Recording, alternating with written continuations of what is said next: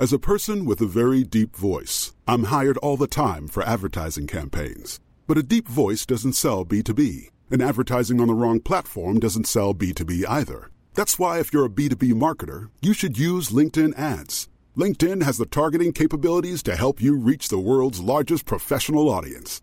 That's right, over 70 million decision makers all in one place. All the big wigs, then medium wigs, also small wigs who are on the path to becoming big wigs.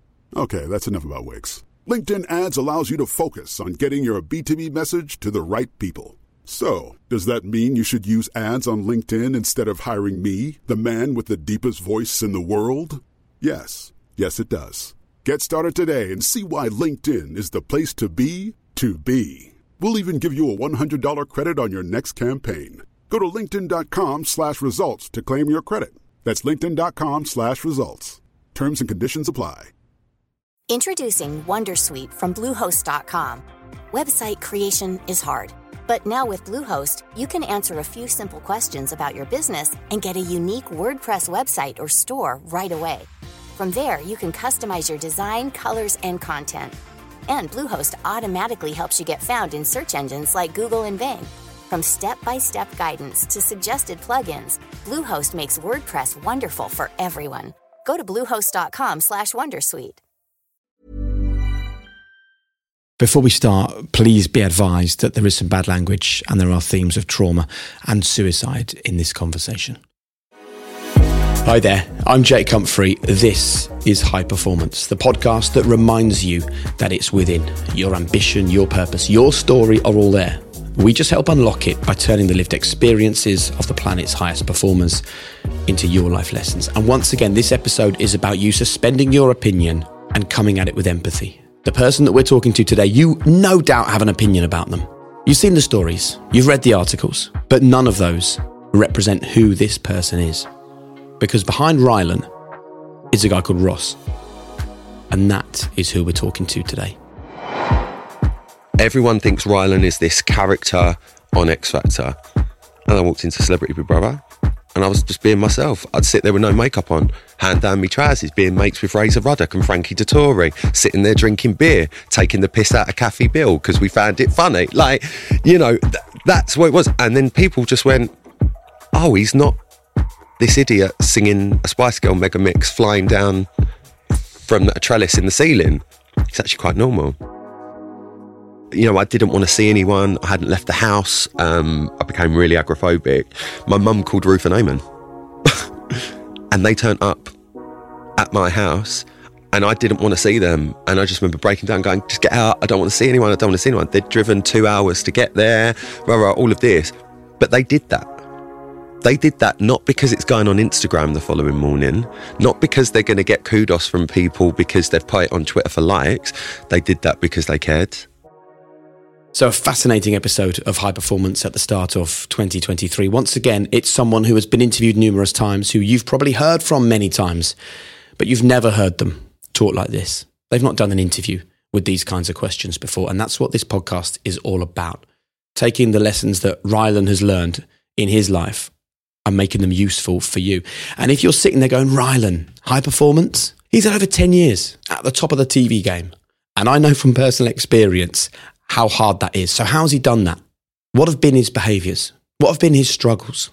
Rylan will talk to us in incredible detail about coming back from a breakdown. And when you were as low as he was and you got back and you managed to find yourself again, then that truly is high performance. When you live a life where you speak up for people who are being disregarded or discriminated against, that is high performance. When you bring a rare and special energy to the room and to the conversation like Rylan did, then that is also high performance. Prepare to learn so much more about a person that perhaps you already thought you knew. Today, we talk to Rylan on the High Performance Podcast.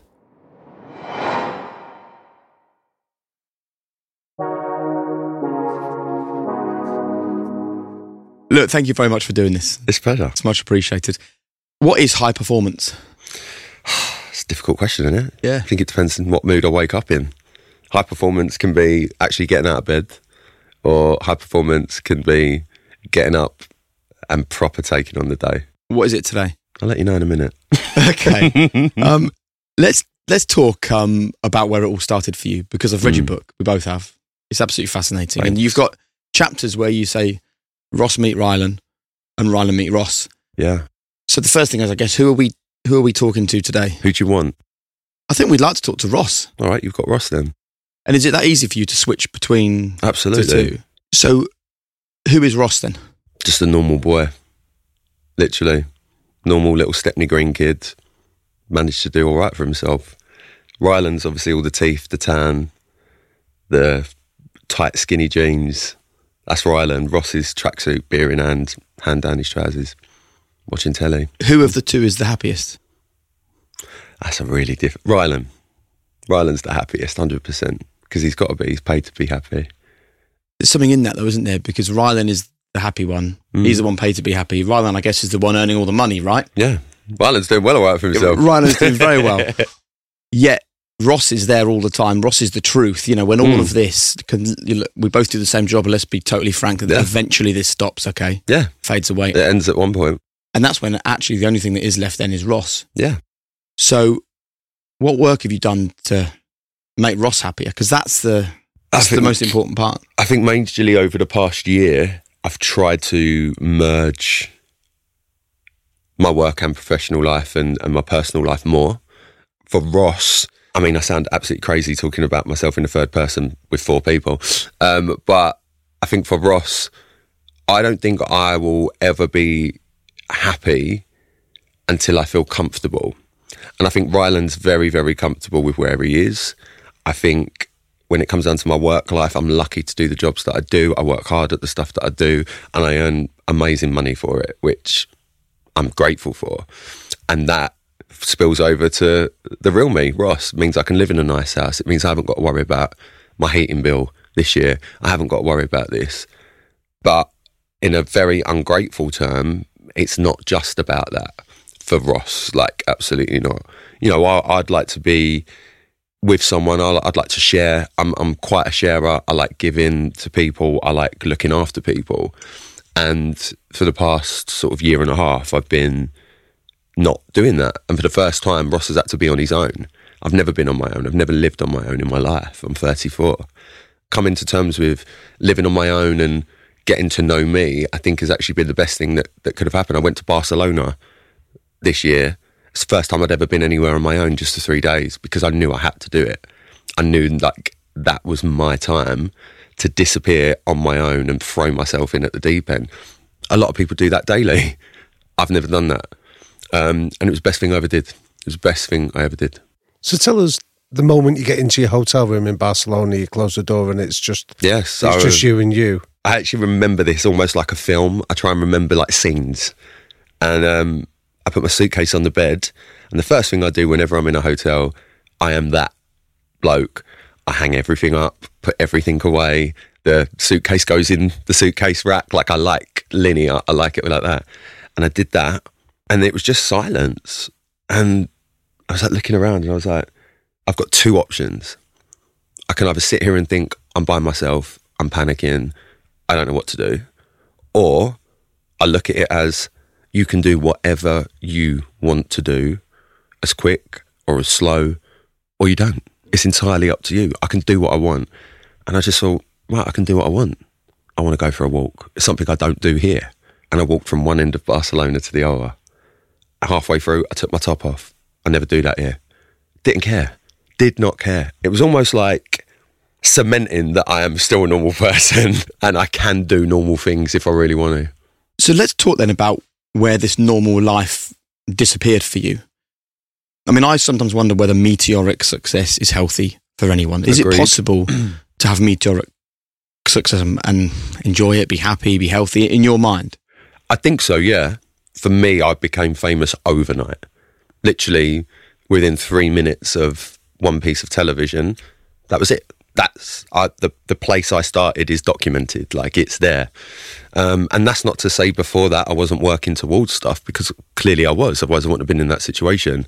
But to go from being able to walk down a street and look like shit after a night out and go and get some milk to doing that and it ending up in Heat magazine, ending up here, people stopping you, asking you for photos. Yeah, it's quite difficult, but my feet weren't touching the ground at that point because I was on I was on the X Factor, and w- that was a complete machine. And by the word machine, I mean machine. You are a part of that machine that has to keep turning around.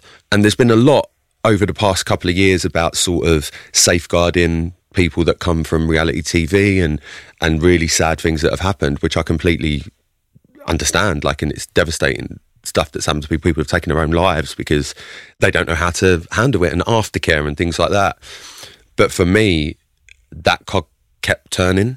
So I didn't know what it was like for the machine to stop working and have that sort of brick wall moment. So for nine years, the cogs kept turning and they never stopped. If anything, they started going faster and they started getting bigger and they started becoming more lucrative, I suppose, is, is the best way to put it. And then a year ago, I had a, a marriage breakdown, which turned into a mental breakdown for me. And that was the first time that the machine started to make the noise, slowed down, and stopped. And I was the one pressing the emergency stop button. And I knew I was the only one pressing the button, but I couldn't take my finger off the button. So for five months, I just stopped and shut down. And I think my marriage ending was the catalyst for the machine stopping, but actually nine years of never stopping and never having time to breathe and actually understand what happened to me. How did this happen? Everything I wanted, how did that happen? When you've got time to think, it can be the most frightening place in the world, your own head. And that's what happened to me, and I, it fucked me up. Yeah, it fucked me up. I mean, the description in your book around that breakdown is really quite harrowing to mm. read. There's a bit where you precipitated the breakdown in terms of the way. Uh, so when you went to your partner and told him about an infidelity in the past, how much can you now look back at your subconscious was almost looking for uh, uh, to press that emergency stop? my subconscious has always been spot on. And what really messed me up is why I would throw a bomb on something that I didn't need to or have to. There was no worry. There was there was nothing really that had happened. Like it wasn't a big deal, to be perfectly honest, without going into detail. But something in me was itching and started scratching. And it was over the course of three days. I got ill. I remember waking up and the bed was soaked wet because I'd be sweating in my sleep. And I knew what was coming and it, I could feel it just bubbling up. And I'm going, what the fuck is wrong with you? Why are you doing this? Why, why are you doing this? Why are you? It was almost like self sabotage. Yeah, yeah. And that's what made following few months even worse because I couldn't understand why I had blown up my seemingly amazing life. And then as I started to get better, my subconscious kicks back in. And then I learned stuff that I needed to learn. Like what? Uh, just knowledge. When someone says that you're crazy and you're mad and that you're making shit up, you start believing that if it's said to you enough. When you realize the day that you're not mad, you wasn't going crazy, and your subconscious is right, you wake up. And for the worst point of my life, and I got to the lowest point that anyone can get, I almost look back now and I'm glad that I got there because now I know I'll never let myself get to that point again. So tell us, what was that lowest point? I tried to take my own life. I, I, I tried to do it twice. Looking back now, whenever I even talk about that, which is something I don't really talk about, I'm glad I was unsuccessful now. But at the time, I was so angry that I was unsuccessful. And I just remember I'd, I'd be going to sleep and just willing myself not to wake up. Almost, I'm, I'm, six foot four. I went down to nine stone. Like I wasn't eating. I wasn't doing. I was trying to do everything I could for my body to just naturally shut down, basically, because then it wouldn't be my fault. I had too much guilt already with fucking up my life. I thought that I'd ruined everything. So if I thought if if it was a natural thing that I just didn't wake up in the morning, then it's not my fault. I think it was responsibility. I didn't need any more responsibility than I'd already took. All I've done for throughout my career, my marriage, my everything, I took responsibility for everything. If the sky's broke, I'll go and fix it. If that door don't work, I'll go and fix it. Like that, I'm always the fixer, the responsible one. I just didn't want any more responsibility. And then when I made the decision to be responsible for something as awful as that, I fucked that up as well. I was I was just in no state to to get anything done. And how are you doing now? Brilliant, really good. So what what happened? When did the the clouds start to part? The clouds started to part when I realised that I hadn't lost something I thought I had, Right. and I turned a situation that I thought was an awful situation into an opportunity. You know, I, was 33, 34, uh, just turned at the time. And I realised that when something's not right, it's not right. And it wasn't right. And that's when things started changing. And I started looking at different things as opportunities to sit there and go, maybe this is my time now to find out what I actually want, what I need, who I am. You see, like you've had an amazing career, and we'll get on to talking about how and why you've managed to sustain your success. Um, what did you say in, in your book? You say, you know, started out as a joke, and ten years later, I'm still laughing. And we'll go into that in more detail. But I think what is really interesting here is effectively you didn't grow up right from the moment you appeared on that reality show. Mm. Ross disappeared at that moment. He Mhm. maybe have you, you probably started to push him to one side before majorly. that, but at that moment it was 100% Rylan. So then there's no growth for Ross, which is is truly you, right? So you standing in that hotel room, saying to yourself, "Well, I can do anything I want. I can go for a walk. I can go Mm. for food. I can have a sleep." You know, that's what most people go through at 18, 19 when they go to university and their Yeah. mum and dad walk away for the first time. Absolutely. So you've had to exist in this world where you haven't kind of grown because No. the world hasn't allowed you to. But that in itself is really strange because if you go back to the beginning and you say, look at all these amazing things that you can do, you will be the happiest person in the world with a partner and with an amazing TV career. And Yeah. actually, there's a strong lesson here for people that it's not about those external successes, about those TV shows, or about the nice house or the nice cars or the nice pay packet that And that's easy to say when you've got it. happiness. Mm, Don't yeah, get me wrong. And because I'd be one of these people at home going, true. shut up. Like, But it doesn't. There's there's no moment where you it's go, now I can be happy because I've achieved this, is there? no. No, because I think when you're an achiever, if you want to call it that, are you ever happy? Because you're always striving for more. You're always striving for something else. You're always striving for the best or to be the best, I suppose. And I think for me, I got a lot quick. A lot happened for me. I, I mean, a friend of mine's Emma Willis, and you know, I worked with Emma at Big Brother for years, and it took Emma to get bit on the side years of working in MTV, working in this, doing that, and then she got that show, which then led on to her hosting Big Brother.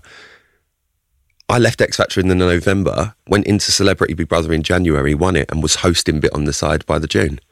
So it took me six months. So these opportunities just happened. But they didn't happen me. to Ross, though, did they? They happened to Rylan. They so happened to Rylan Rylan. was having amazing success, Yeah. amazing growth, learning all the time, brilliant relationships, Yeah. incredible life. Ross was just parked Parked. away in a cupboard. So Yeah. in this period that you've been through, where you've, you know, you didn't have to say this to your partner, No. but you needed to say it to your partner Yeah. to get out of that, Yeah. to be where you are now, sitting in this chair. So finally, like Ross can actually grow again now. Oh yeah, and he is. he- I am. Like I, I'm definitely growing. Like again, stupid things like you say. Most people go through at the age of 18, 19, 20. I'm going through at the age of 34 now, living on my own for the first time. Up until X Factor, I was living with my mum. Then I was on tour. Then I was working. Then I built my first house, and my ex moved in with me. So I've never lived in a house on my own. I'm doing that at 34 for the first time, and some people it takes until 34 but because of the last 10 years that i've had it seems the wrong way round so having that time alone has made me realize that i'm all right with my own company and actually i'm all right. I'm not this fuck up. I'm not this idiot. I'm not this joke. I'm actually normal and i'm i'm really happy with who i am. And i can look back at my mistakes if you want to call them that and actually look at them as turning points of my Are life. they mistakes? no, I can sleep well at night. So can I take you back then to that moment that you've described where you considered taking your own life? You were willing yourself not to wake up in the morning, and you've and you're now in a position where you can look back at it and go, "I'm really glad that that didn't happen," and, Mm. Yeah. and what, as- and I'm stronger for it. For people that are listening to this, that maybe are approaching or or are Yeah. at that rock bottom moment themselves, what tips, advice, or techniques can you share then that that help them get to where you are now, where you can look back at it with gratitude? So I am not a guru. I am not someone who can change your life just by saying something. But one thing I've learned since I did the book is the amount of messages I've got from people. And the general consensus is I've tried to explain how I feel, and the way that you've done it on paper is exactly how I fucking feel. That's it. That's how I feel. I know that feeling of people trying to help you and your loved ones, like my mum, my family, my friends, trying to help me. People saying snap out of it ain't going to help you. But one thing I have learned, I had therapy. I was lucky enough that I could afford therapy. I had antidepressants. They didn't work for me at first. That's a very, very trial and error thing. I don't even take a paracetamol when I've got a headache. Like, I, I like just getting on with shit. I did, I was very anti all of that. Do I think they helped me in the end? Yeah, I think they did. I'm not on them now. I, I managed to come off them, which I'm really happy about.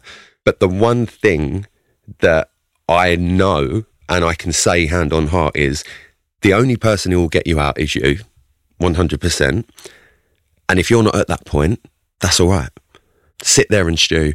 Feel like you can't get out of bed. Don't get ready. Don't have a shower. That's what I did. That's exactly what I was going through.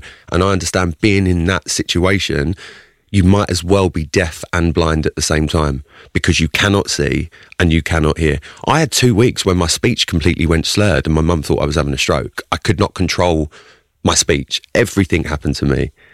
But what I look back on is little things. And it sounds really embarrassing and it sounds really condescending, but you need to look at yourself like a toddler. Going to the kitchen and pressing the button on the kettle is a step. That sounds really ridiculous because it's something we do a million times a day. It's really not difficult. I couldn't make my mum a cup of tea. I had the fear. I couldn't do it. I couldn't listen to music and I couldn't watch TV. They're my job. So I thought I was over.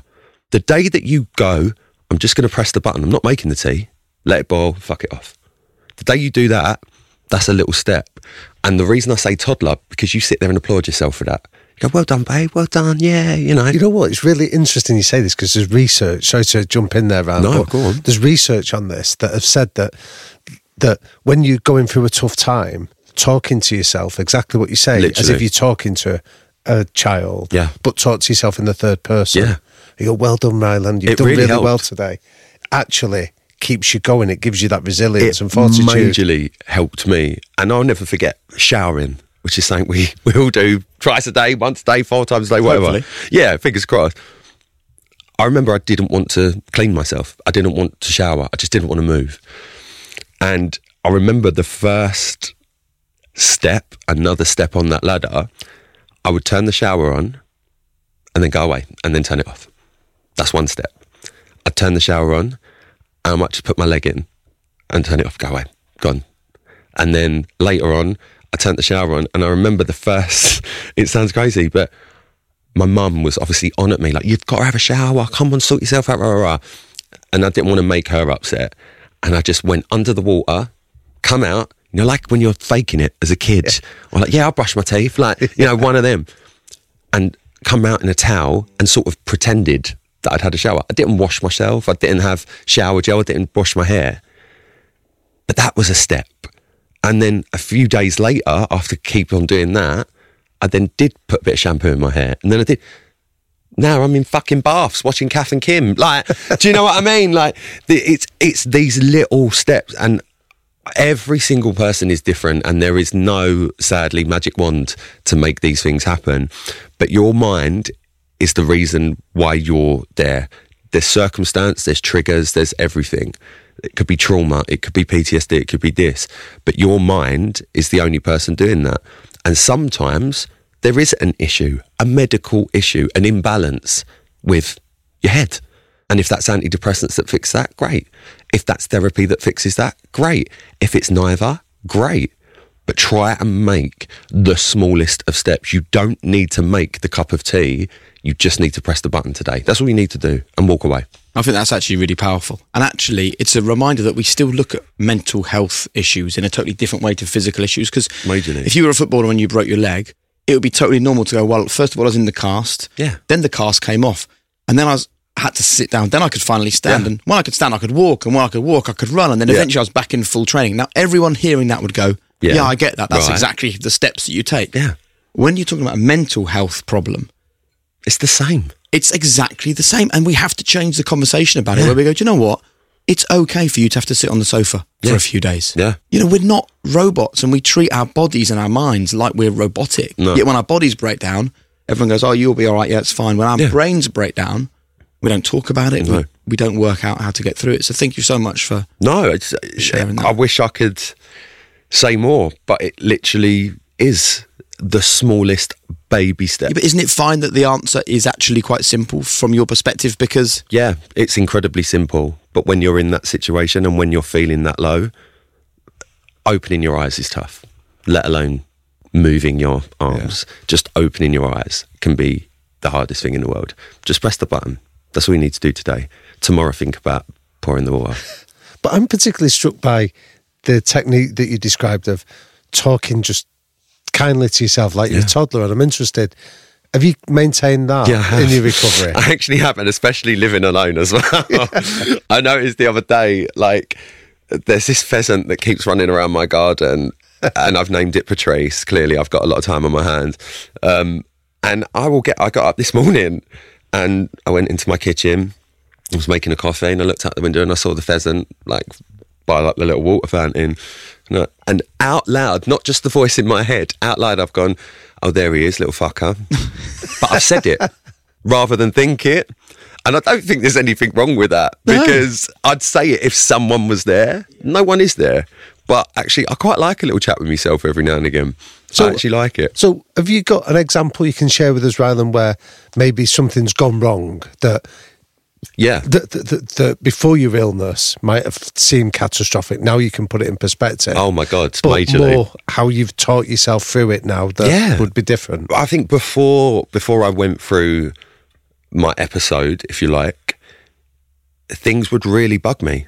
Things would really get to me, and it was normally nine times out of ten work. Sort of me feeling hard done by, me feeling there's an injustice here, like me feeling like I've worked towards something and then been overlooked for something. And coming out the other side of this, I used to feel like that was the worst thing in the world. But now I hate the term because it's such a cliche term, but it's a full on case of don't sweat the small stuff, genuinely. Because I think when you've been to the brink, whatever you want to call it, you sit there and go, oh, they're looking at someone else for that job. yeah, Ourselves. All right. It's all right. I can't do this instead. You see, you said something interesting as we were walking in here. We were talking about a job that we won't name, but you said, look, I have to accept that I can't control their decisions. I can't control anyone else's and it feels like maybe before the period you've just been through, you were trying to control everyone's decision. Yeah, I think I would sit there and worry that, oh, okay, well, clearly this is going to happen, yeah, this is going to happen, yeah. Then when I knew it wasn't, I'd be like, well, what can I do? What can I do to change it? What can I do to change it? I believe we can change stuff, 100%. But ultimately, it genuinely feels like a weight off my shoulders because I sit there and go, well, all right. Like, I, I just remind myself, listen, that's not going to happen. Yeah. Not a problem. You're all right. You're all right, babe. You've got, you've got your health you've got your house, you've got your car, you've got some money in the bank, you're all right. Like th- that's my comfort to know that I'm secure. That's all I ever want in life, and I think it's all anyone really wants in life. Just know they're secure, whether that's in a relationship, whether it's financially, whether it's family, whether it's health, anything like that. You just want to be secure in those aspects, and I am lucky that I am secure in a lot of aspects of my life. The one thing I'm not secure in is a relationship at the moment but I'm having a relationship with myself at the moment that I've never had. And maybe I need to do that for me.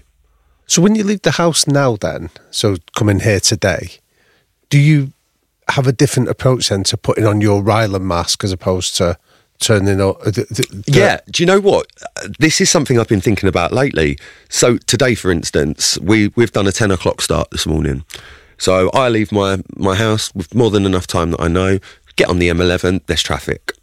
And I'm like, right, Oh, always a bit of traffic on the M11, it's not a problem. But the traffic's getting back up and back up and back up. Now, normally I would be that person, for God's sake, like, why? the-" But again, I can't control it. I can't control that traffic. So if I'm 10 minutes late, if I'm half hour late, if I'm an hour late, it's not great. I don't like being late. It's a pet peeve of mine. And I wasn't late, just to let you know.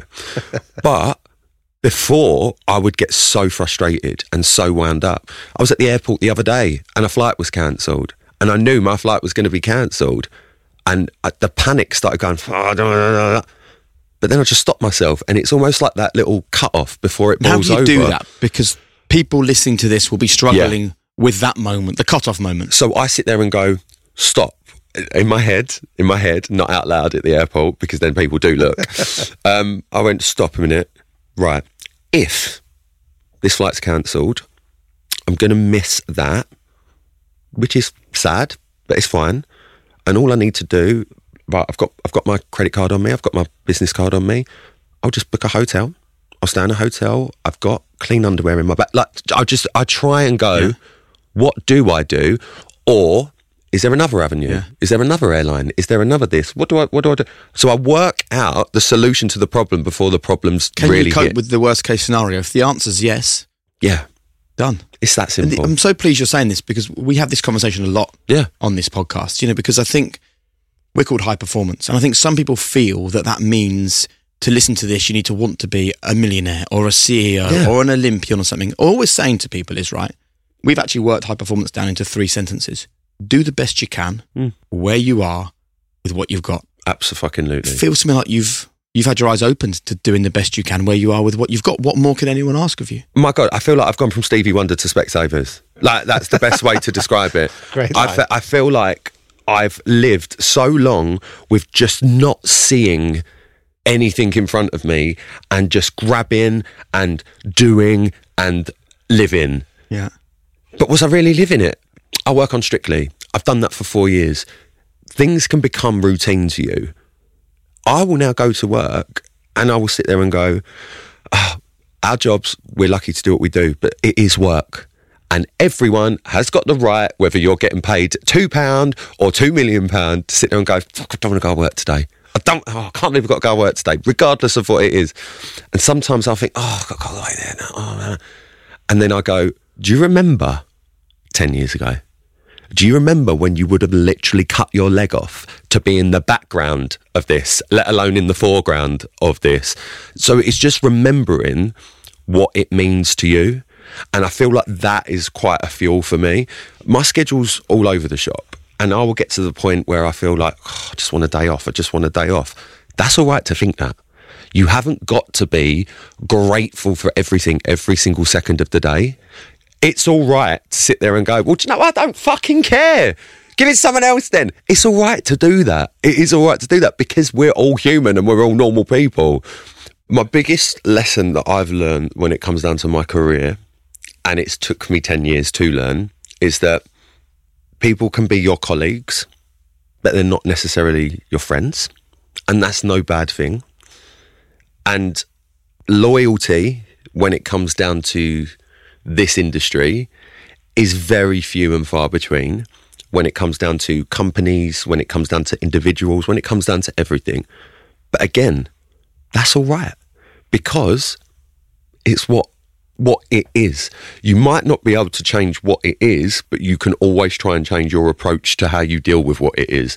And that's what I feel like I'm doing now because I went to a shit place that I look at things and go, I can't control that. What can I do? Yeah. I can either sit here for the next three days slagging everyone off, calling everyone a bastard, and saying, he's a prick, that one's a prick, rah, rah, rah, rah, rah, rah, rah, winding myself up, or I can sit there and go to Barcelona for three days and have a walkabout. Like, I can't change what other people want to do, and I can't change what people want. All I can do is try and grab what I want Yeah. and try and grab it with both hands. Nice. So your comment there around colleagues and friends is an interesting one because in your book you've got chapters where you've got people that are in the public eye, Yeah. like Claire from Steps, or you know you talk about Scott Mills and Yeah. your friendship with him, Yeah. really deeply. So I'm interested in terms of what's the criteria for you to allow somebody into your friendship group now rather than just being a colleague. I feel that I can hand on heart say that I've got friends in this industry that I can count on one hand. One hand is more than enough for me. If I had two, great. If I had two hands, not a problem.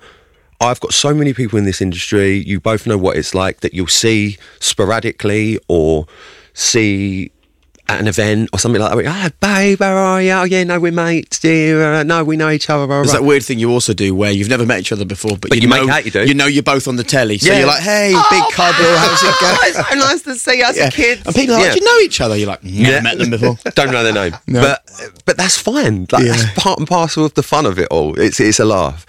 But for me, the way that I work out who's a friend and who's a acquaintance or a colleague, a friend is someone like last year when you're at your lowest will try and do anything to help you. So I remember, you know, I didn't want to see anyone. I hadn't left the house. Um, I became really agoraphobic. My mum called Ruth and Eamonn, and they turned up at my house. And I mean, Eamonn got really upset because I was clearly visibly very sick, um, as did Ruth. And I didn't want to see them. And I just remember breaking down, going, just get out. I don't want to see anyone. I don't want to see anyone. They'd driven two hours to get there, all of this. But they did that they did that not because it's going on Instagram the following morning, not because they're going to get kudos from people because they've put it on Twitter for likes. They did that because they cared. They did that because they cared about me. And they're people that are friends. And I would do the same when Ruth lost her sister. Ruth's sister passed away and it was very unexpected and really, really upsetting. I was there for her. What did that do for you when they came to your house? Reminded me there's life outside of the front door. I didn't want it. But it reminded me that fuck, I was someone before all of this shit. You forget that you're a person when you're going through that. You forget that you've got a body. You forget that you've got a brain and you forget that you've got a voice. And they were obviously really, really shocked at how I was speaking. Claire did the same as well. My mum did it with Claire as well, which is why they're both in my book because they are, Claire's like my sister, Ruth and Eamonn are like my mum and dad. That's literally what they are. But the bit that you've just said there that concerns me in some ways for people listening to this is that in the nine years prior to this, where things are going well for you, that you've not had that chance to test the friendship group. So there must have been lots of people that are hangers on or people that are just there for the ride or there because they want uh, the associated benefits with knowing you.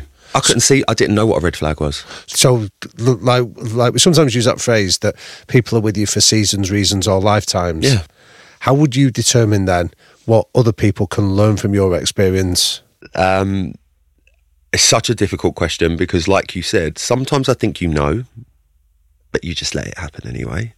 Sometimes I think you really don't know if someone's there for the wrong reasons and it hits you like a baseball bat around the face if you do find out. I can only speak for waking up to actually what's going on around me. And now I have no problem with sitting there going, this isn't good for me, or this situation isn't good for me, that person isn't good for me. So I don't. How do you determine that? What are the red flags you look for? well, it depends whether you're looking at someone that you're dating. It depends whether you're looking at someone that's your friend. It depends whether it's someone who's in your family. It depends on circumstance. There's no formula, I don't think, to sit there and go, right, so this person is this, this, this, and that. Oh no, they're clearly in it for the wrong reasons. Let's get rid of them. Well, it's interesting because when we spoke to Vicky Pattison on the podcast, she had her, her her phone test was the way that she determined it. So she said she divides some people up into uh, the ones that energize you. She said the ones that leave you buzzing like an empty, Mm. an old fridge was the phrase she used, didn't she? That when you see the name on the phone, you Yeah. go, "Oh, great, I'm going to answer it." Then she talks about the middle of the roaders, the ones Yeah. that you go, oh, "Fair enough, Yeah. they're there." But then there's the draggers. Yeah. She told about the ones that you go, That you get the text and you go, oh, fuck's sake. Yeah. yeah. And I'm interested in terms of to follow up on Jake's question, like what do you do now that almost sets that same criteria that Vicky told us about? again for me it's it's very much a mental thing. And i think i led with my heart for so long which i don't think is a bad thing because my heart has got me into places that i'm grateful i did get to or or experiences that i experienced. But i always forget to use my head sometimes. And i think now i'm finding that perfect balance of head and heart. Let's say it's dating that's always an easy one to to talk about you you meet someone, you get the heart, you get the little flutters, and you're like, oh, I really like him, really like him, and then someone might say something to you where they flag something. Now, I've had this in my life that I've chose to ignore. And then I'm in a situation. So this time, I mean, my real friends that are around me, and when I say real friends, I mean a very tight, tight circle, they might say something, and instead of me bat it away, I'll listen. And I'll go, okay, well, look, I'm going to look with fresh eyes on this. I could sit here and keep talking. I haven't got the answer for you. And I'm really, really sorry. And that's all right to say. I don't know how you get, how you work out who's right and who's wrong for you. But you know what? You just know.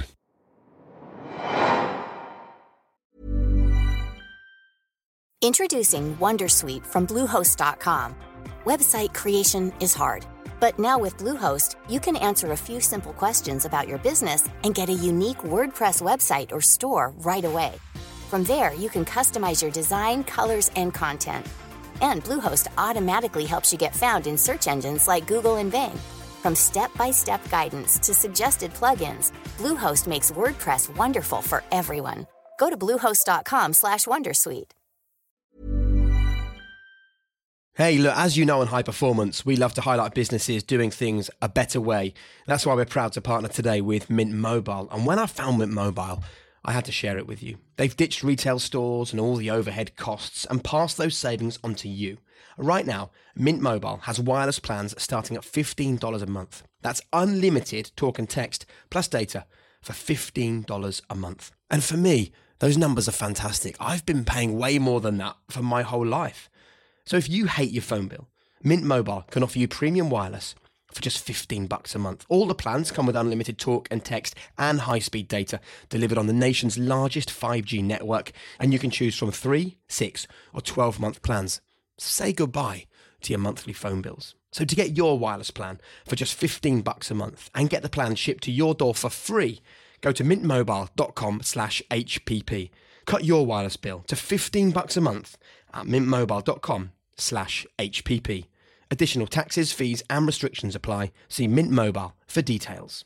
Today's episode of High Performance is in partnership with Myndlift, and many of you may have heard already that in 2023 I decided to give Myndlift a go, the neuroscience based personalized brain trainer to improve your focus and your relaxation. So I popped on the headband, I downloaded the Myndlift app, and connected to my own personal neuro coach. And look, because of my job as a podcaster, I get to experience so many different things that people tell me are going to benefit my life. And in all honesty, once I started using Myndlift, I just found that I felt sharper, my focus was better.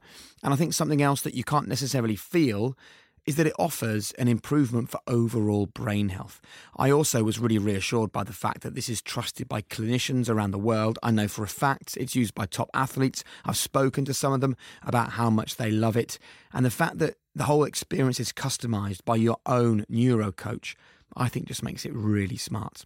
So if you want to get involved and you're interested, now is the time with a $40 discount exclusively for you. And if you want to get $40 off your first subscription, just go to myndlift.com slash high performance. That's M-Y-N-D-L-I-F-T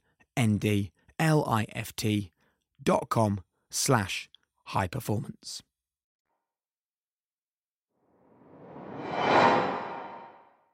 Everyone I meet, I think they're going to be the greatest person. Same. They're going to lead to the most amazing opportunities. Mm-hmm. This is the one, like, but then I can't not live like that No. because I the reason why I have that feeling is how things like this podcast get created, or how you meet someone like Damian, or how I end up asking you to come and be on here, or how you like. If, as soon as you close yourself down, I think to being an open book, emotionally and physically with people, I'm like, come on in, Jake, that's, that's come and see my whole life, come and meet my family, come and have Sunday fine. lunch with us. That's fine.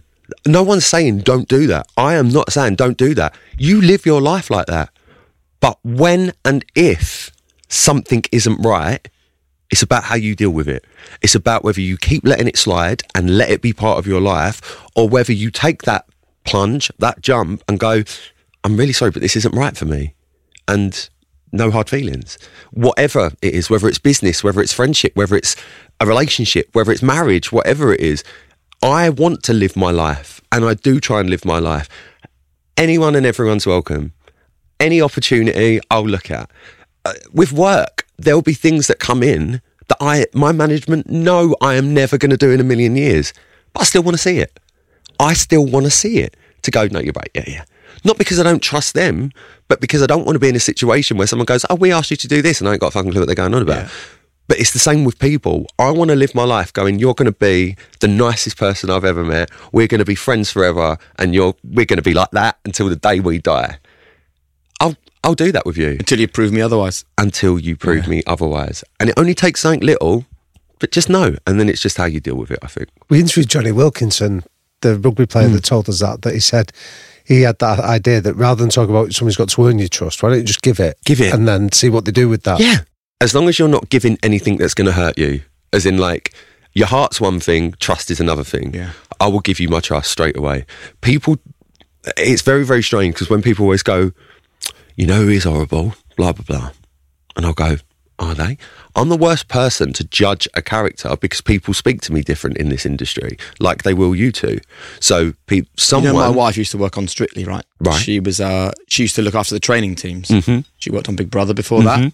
Before you were on it, she worked on I'm a Celebrity, like you name it. Mm-hmm. She She, did the reality shows. She did Dancing on Ice, and she'd come home, and I'd be like, "You're right." She'd be like, "X, Y, Z, are, are like, I can't believe the way they spoke to me," or Yeah. blah blah blah. Totally ignored me today, Yeah. and I'm like, "What? Yeah. They're the nicest people I know." yeah. And she's like, "Yes, because you're, on the telly. Because you're on and the then a few weeks later, we're like at the BBC or whatever when you used to be at TV Centre, Mm.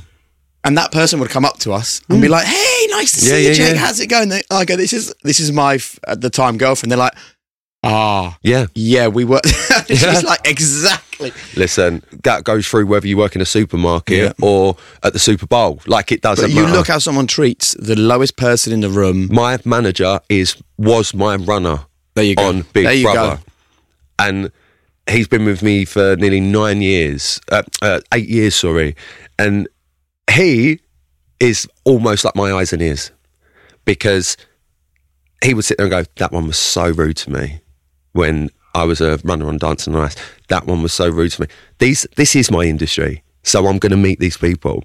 I'll have someone on the show, like on my radio show or something like that, and he'll go, re- like made a girl cry, made a bloke. But you cry. know, I pick Oh, people up on it now. No, I've been in situations where I've seen someone talk to a runner like shit. And it wasn't the first time I've seen this happen. But I felt before that that I wasn't at maybe a level or a stature or something like that where I could say something, you know? Yeah. And then, yeah, a couple of years back, I was in a situation and I saw someone talk. It wasn't even my show. It wasn't even my show. I was a guest on a on a show, and I just heard. I could just hear it, but almost weirdly see it before it happened because you do, don't you? You know, you see it. And I saw someone speak to a runner like shit just because they'd brought the wrong coffee, and this runner was about seventeen. And I just went, "Who the fuck are you talking to?" And I just saw the face drop. Like, what? What? What? What? I went, "Are you jo- Are you joking?" And they were like, "Oh no, no, no! I, I didn't mean it like that. When that fucking damage is done now." I said, "Come on, babe." I literally took the coffee, threw it on the floor.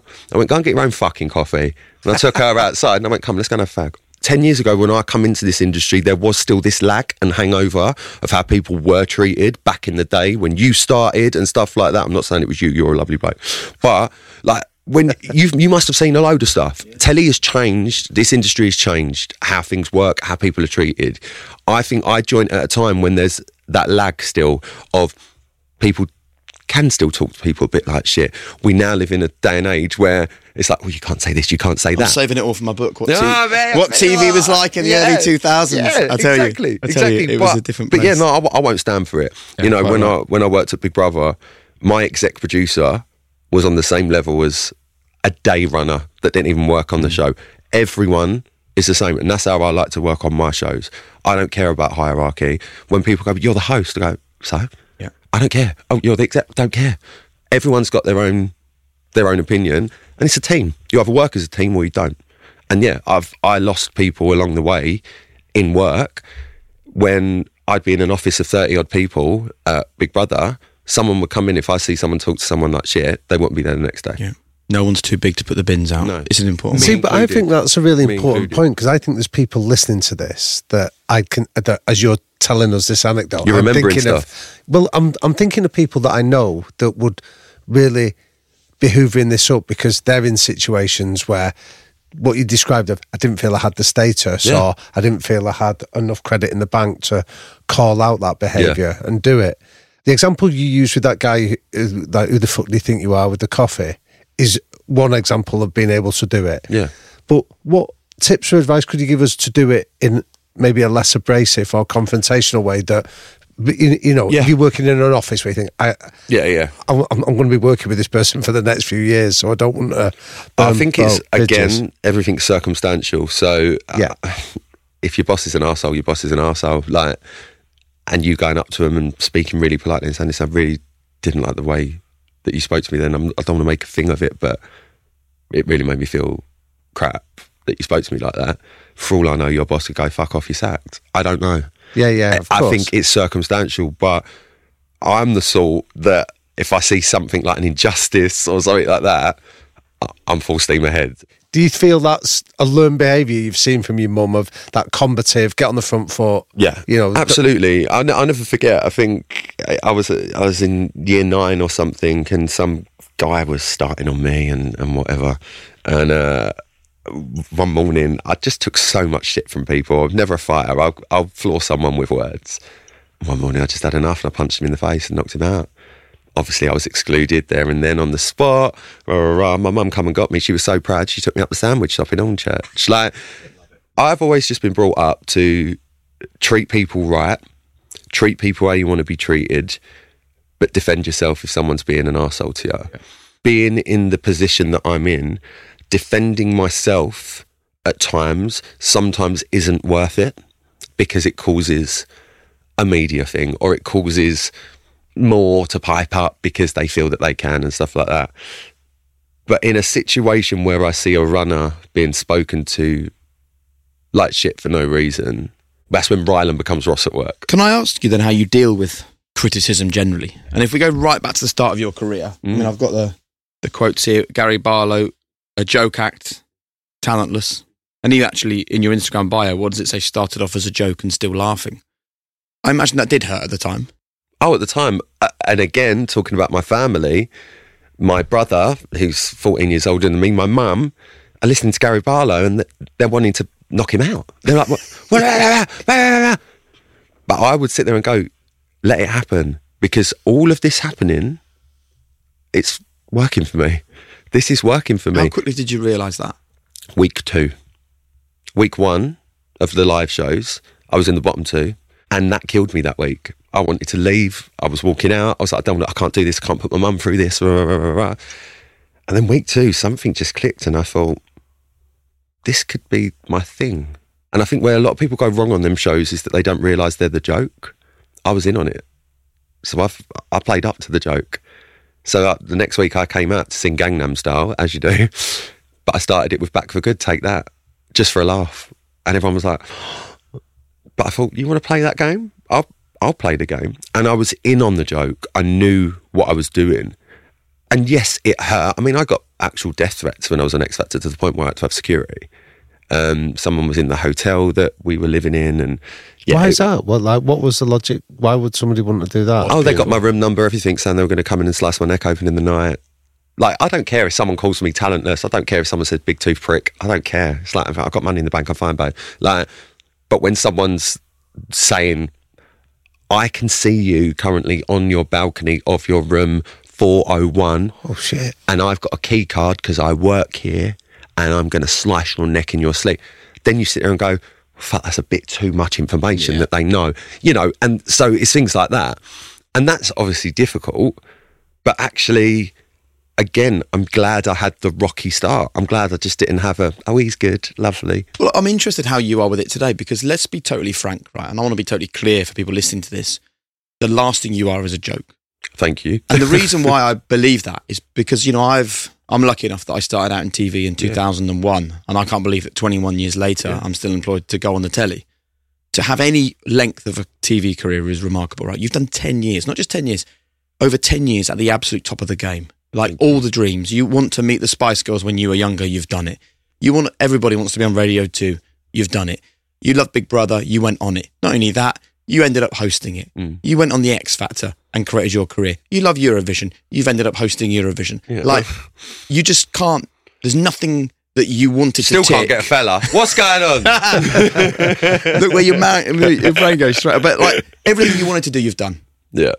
That does not happen by accident. No, I know. I know. So how are you now with the criticism? Because I just don't know whether you get the credit you deserve for what you've achieved, and I'd love to know whether you feel you do and whether you care. And I'm talking to Ross, not Rylan, right now.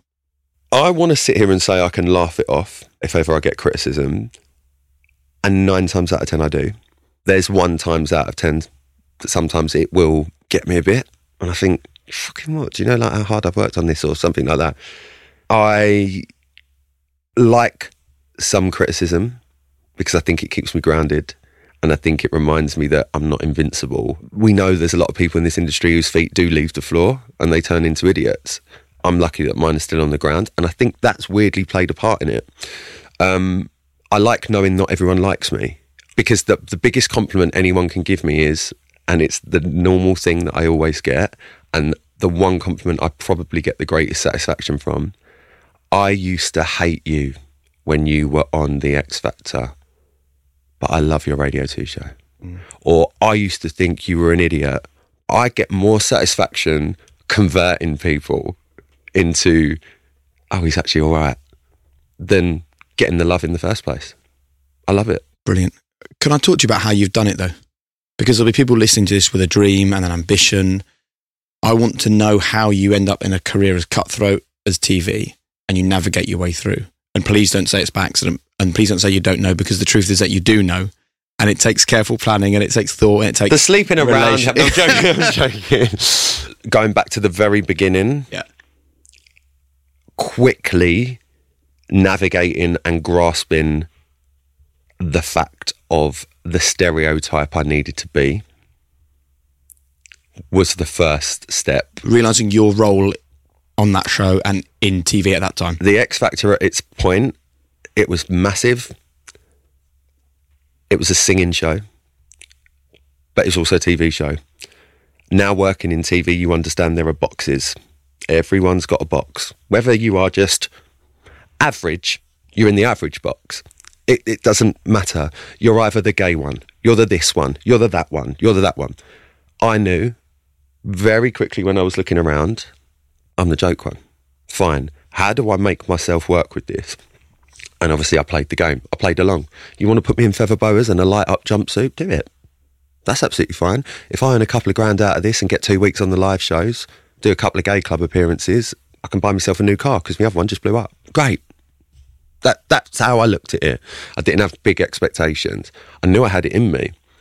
So then coming out of X Factor, knowing at this point, because I'd already had one dodgy conversation at an X Factor live show that Big Brother wanted me to go in the house, I knew I was going into Big Brother. And I thought, that's my chance to show Ross rather than Rylan. Everyone thinks Rylan is this character on X Factor.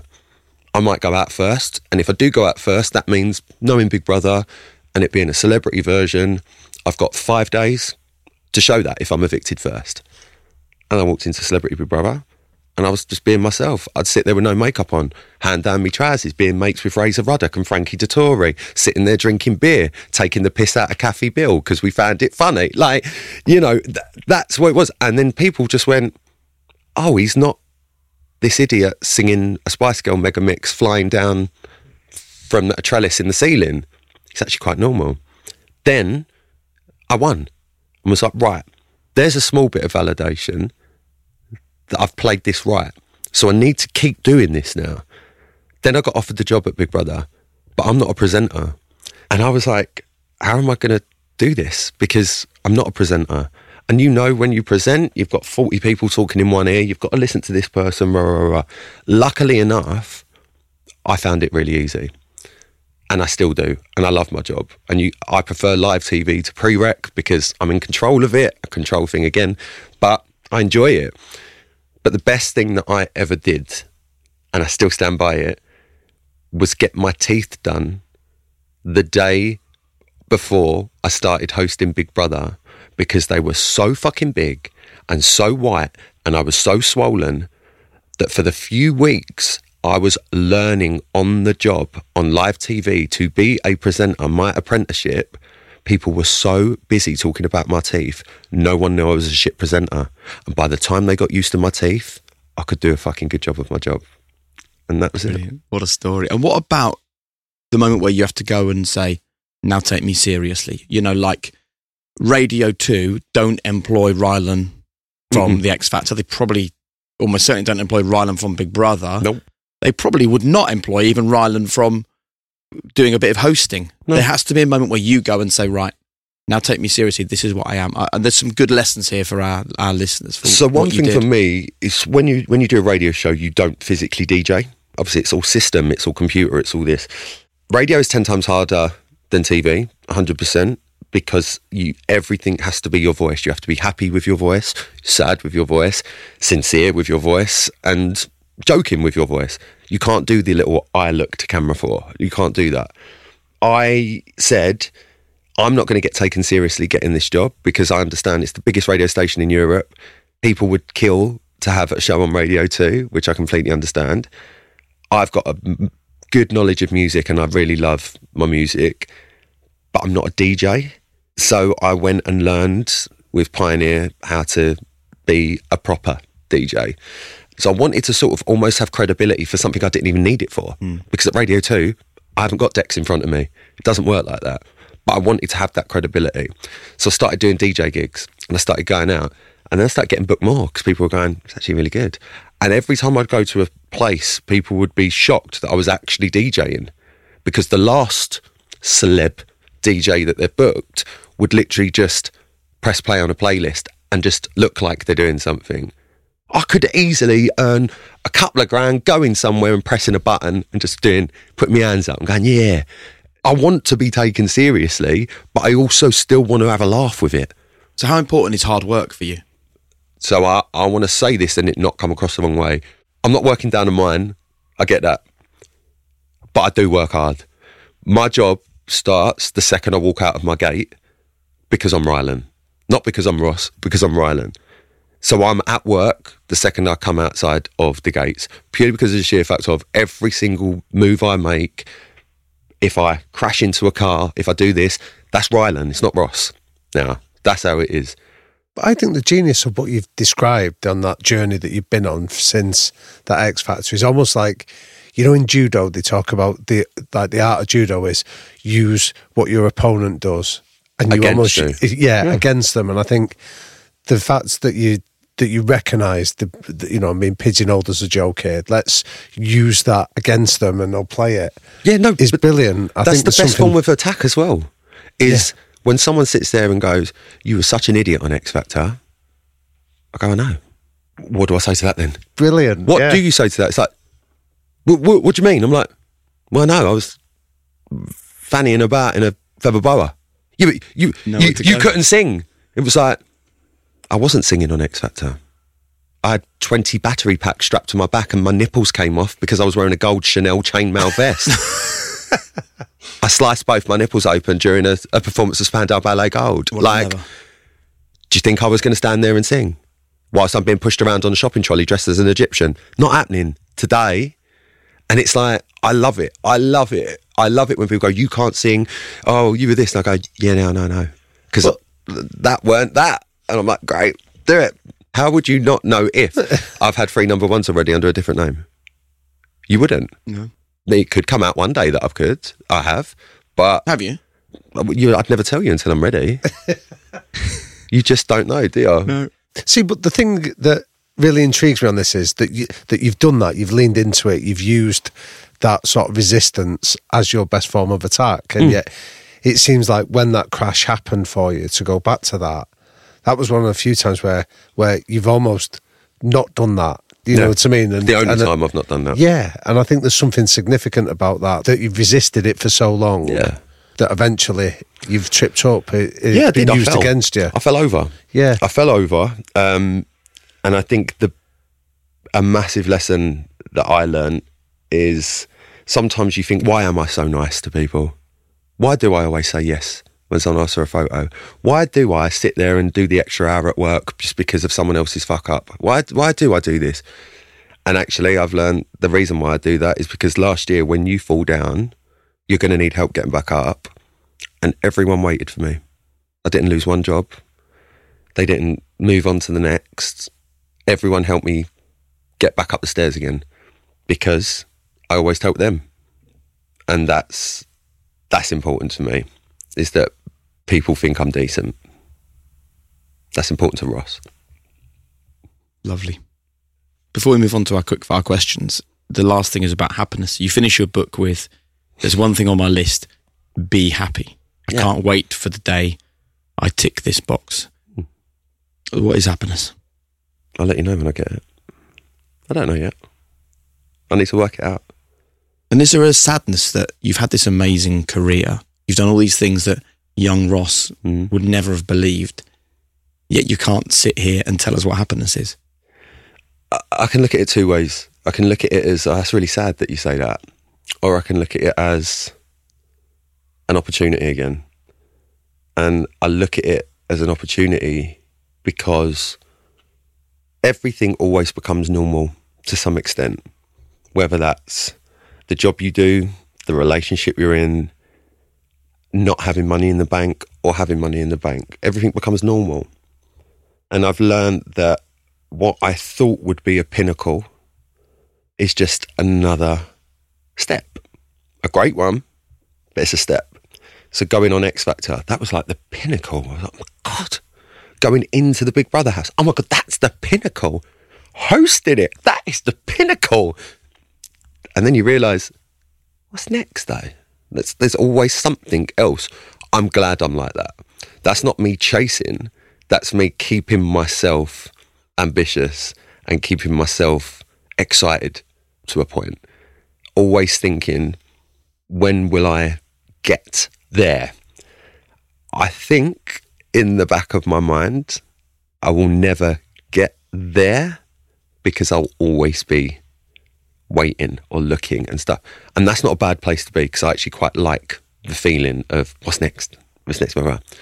But I think from a happiness point of view, for me, I think that's being with someone that I want to share everything with, that is the right person, that supports what I do, that supports me as much as I can support them in all different aspects. I think that's when I'll be able to tick a box and go, I'm all right. Yeah. And keep doing what I'm doing. You know what? I think the freedom that you've now found actually allows you to meet that person. I don't so. think that you two or three or four, five, six, seven years ago would ever even meet that person No, because the freedom wasn't there to f- to No. look for the right person. no, yeah. I, I think Right, I had an idea of what I wanted. I wanted a husband and a Range Rover. I've still got the Range Rover. I mean, can I ask you a bit of an intrusive question rather than that? And you don't have to answer this. intrusive? Yeah, sorry, but it, I'm I, like when you talk about this journey on this quest for happiness, do you still use therapy or some kind of coaching or support Um, I actually don't. Um, which is strange because a lot of times you would hear people go, "Yeah, I still still see my therapist," or whether it be once a year, once a month, once a day. I don't because actually the therapist I worked with was great. She was a really amazing woman. And I didn't want to tell her anything at first. And actually, when I realised that when I did started being honest with her, it worked and it helped. I just I have association. So like fragrance, for argument's sake, I'll smell a certain fragrance, and boom, I'm back in Ibiza. My first ex-boyfriend. Oh, I remember that smell. You know, I'm back somewhere. If I was to go and have therapy now, I think it's just reminding me of a time and a feeling of how I felt, and I just don't need it. I don't want that at the minute. If I felt that I wanted to do it again, I would. No, no questions about it. But I don't have therapy. I, I, I I've learned to try and give myself therapy and remind myself what's important. Wake up and go, okay, this is right. Talk to the pheasant. You know? Patrice. Oh, yeah, Patrice loves it. Um, but yeah, I, I feel like I want to try and do this on my own. And the day that I can't do things on my own, that's when I ask for help. Brilliant. Simple as that. Right, time for our quick fire Oh, God, questions. Brighton. Here we go. what are the three non-negotiable behaviours that you and ideally the people around you as well have to buy into? lying, not having it, um, rudeness, and just being a dickhead in general. What's your biggest weakness and your greatest strength? Biggest weakness is probably anything to do with my appearance. My greatest strength is anything to do with my appearance. Do you think that ever changes? Because we've all seen the photo that gets passed around of young Rylan, ginger hair, freckles. No, that's how I see myself still. But that's why I say my biggest weakness is my appearance because I'm not, I don't love the way that I look. But my biggest strength is my appearance because when I paint it all on, I can go out and But would you ever it. be? But that's a lack of confidence that you shouldn't have because you look great. So will you ever be at a point? Do you think where less of Rylan and more of Ross is on show to the general public? don't know. I'd like to, Yeah. but I don't know yet. Where were you? Where are you? And where are you going? Where was I was somewhere great. Where am I in a period after somewhere not great? Where am I going? Back to where I started. What's the thing that people get wrong most or misunderstand about you? That I'm actually a boy at heart. And even though there's a full face of makeup on and stuff like that, I'm actually quite normal. I actually am very run of the mill normal. Is there one question we should have asked you, but we didn't? Yeah, What was it? that's your job. I'll think long and hard about it. it involved long and hard. nice. We probably w- should we go there? High performance. I mean, let's talk about that. You could bring your own tablets out. True high performance. And finally, then, Madam, what's your one final message for listeners about living a high performance life? um, my my final message would be: what works for me might not work for you. What works for you might not work for me. Um, but in a very short amount of time, I've seen quite a lot, and I have dealt with quite a lot, um, and I'm still dealing with quite a lot. Just be good at doing what you want to do, but just don't forget who you are, because I did, and that's when it all fucks up. Brilliant. Mate, thank you so much for doing that. Thank you.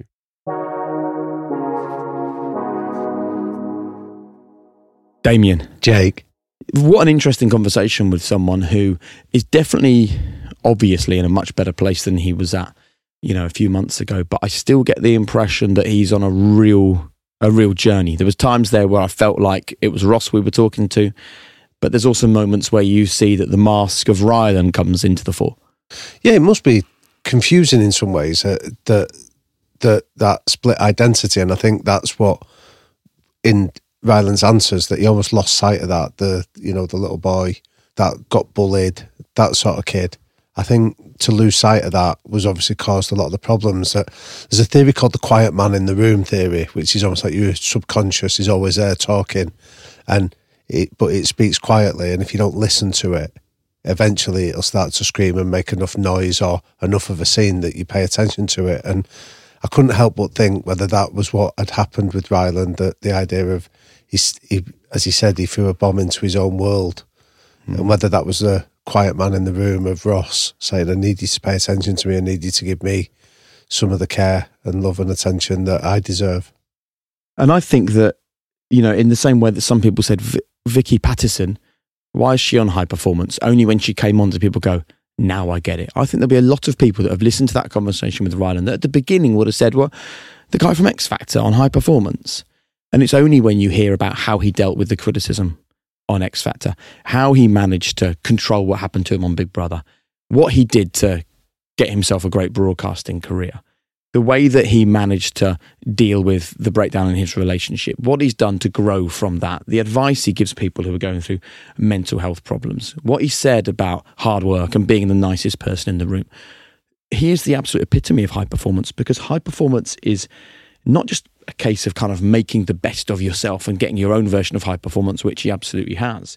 It's a reminder that it's small, daily, basic things that he knows he can do that has given him the most incredible career, wealth he couldn't have imagined, opportunities that he ne- never would have believed. Like, he's absolutely the epitome of high performance in my mind. Yeah, definitely. I mean, when I was sat there, I was sort of, I always feel privileged when we do this anyway, and I especially feel privileged when guests are so candid and open that it feels like they're letting us into their world, and that's not something that I know you or I take lightly. And I was sat there thinking, what a broad church that we've had in terms of our guests when you think of whether it's been people that might be traditionally defined as alpha males, whether it's special elites, force soldiers, or whether it has been Vicky Pattison or in this case here, Rylan, that they're all high performance in, in our definition of it. This isn't about what you said to Rylan, striving to become the millionaire, the top of the shop, the CEO. This is just about doing the best you can in your moment. And this is an ordinary man that's gone into an extraordinarily competitive world of broadcasting. And yet, like you say, he's sustained a career far longer than lots of more, maybe obviously talented people. Mm. That deserves further exploration. And I hope people have sort of shifted their opinion and again understood the power of empathy. He's a great guy. Yeah, I loved it. It was a real privilege to listen to him.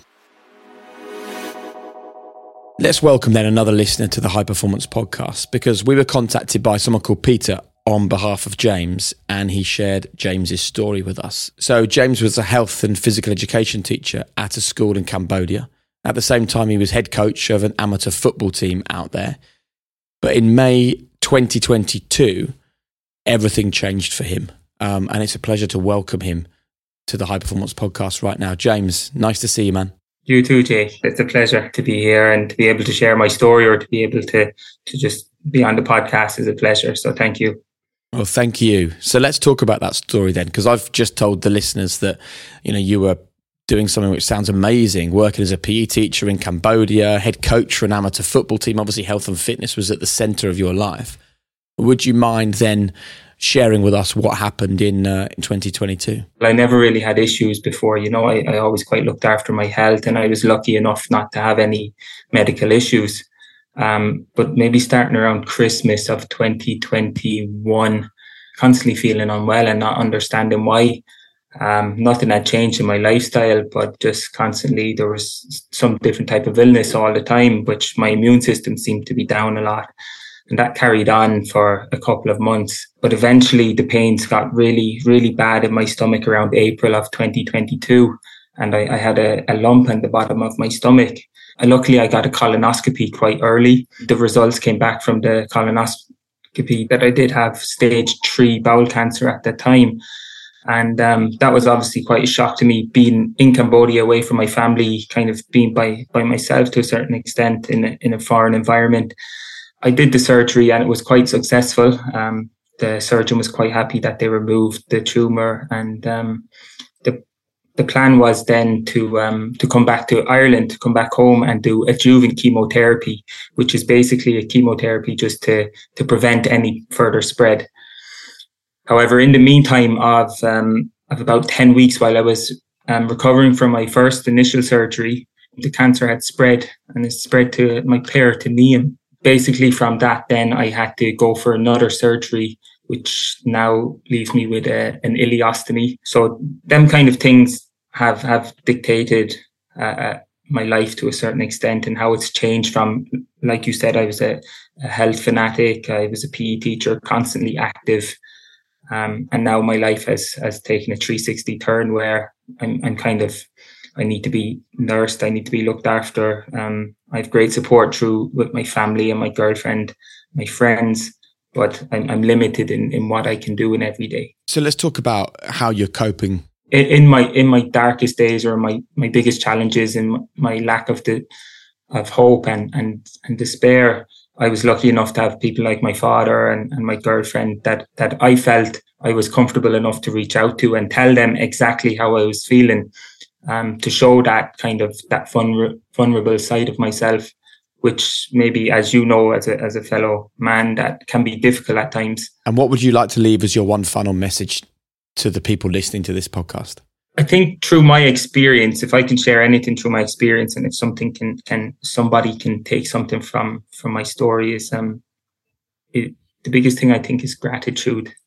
Um, just to have a whole lot of gratitude for the smallest things I suppose uh, uh, previously I would have um, lived a little bit in the fast lane, kind of always looking at the future, what's next, um, how can I achieve this with whether it was myself, whether it was with my health and fitness, whether it was with um, my football team, my students. You're always looking at what's next, what's next. Whereas sometimes it's, or a lot of the time, I think it's very important to just to to be present, you know, and to to to be appreciative and, and have the gratitude for the smallest little things we have in our lives. Um, because I, I think the small things they're the big things, um, and that's what I've realized in, in, in this in this experience so far. And um, I don't think I'll I'll ever forget that. You know what, James? Thank you so much for sharing that because um, you know, I sometimes think that people assume because I host the high performance podcast, right, and I speak to all these people, 160 odd episodes or whatever, that I've got nothing to learn, right?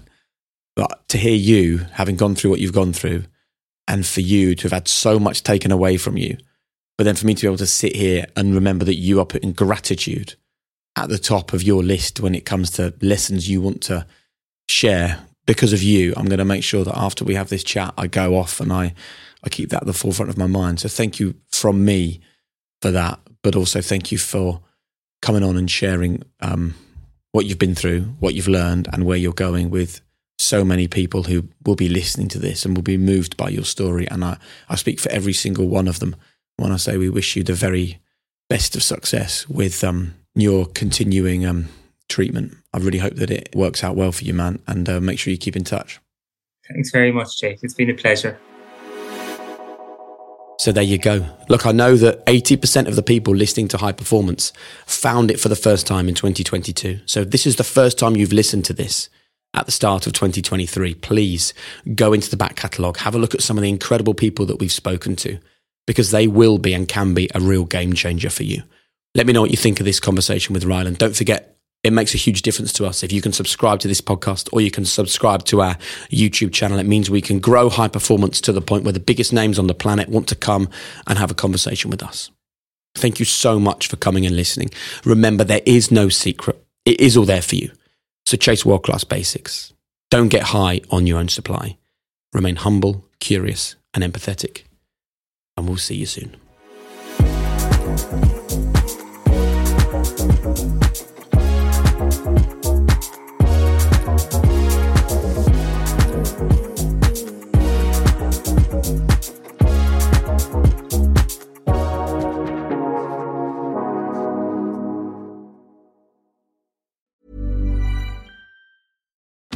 Join us today during the Jeep Celebration event. Right now, get 20% below MSRP for an average of 15178 under MSRP on the purchase of a 2023 Jeep Grand Cherokee Overland 4xE or Summit 4xE. Not compatible with lease offers or with any other consumer incentive offers. 15,178 average based on 20% below average MSRP from all 2023 Grand Cherokee Overland 4xE and Summit 4xE models in dealer stock. Residency restrictions apply. Take retail delivery from dealer stock by 4 1. Jeep is a registered trademark.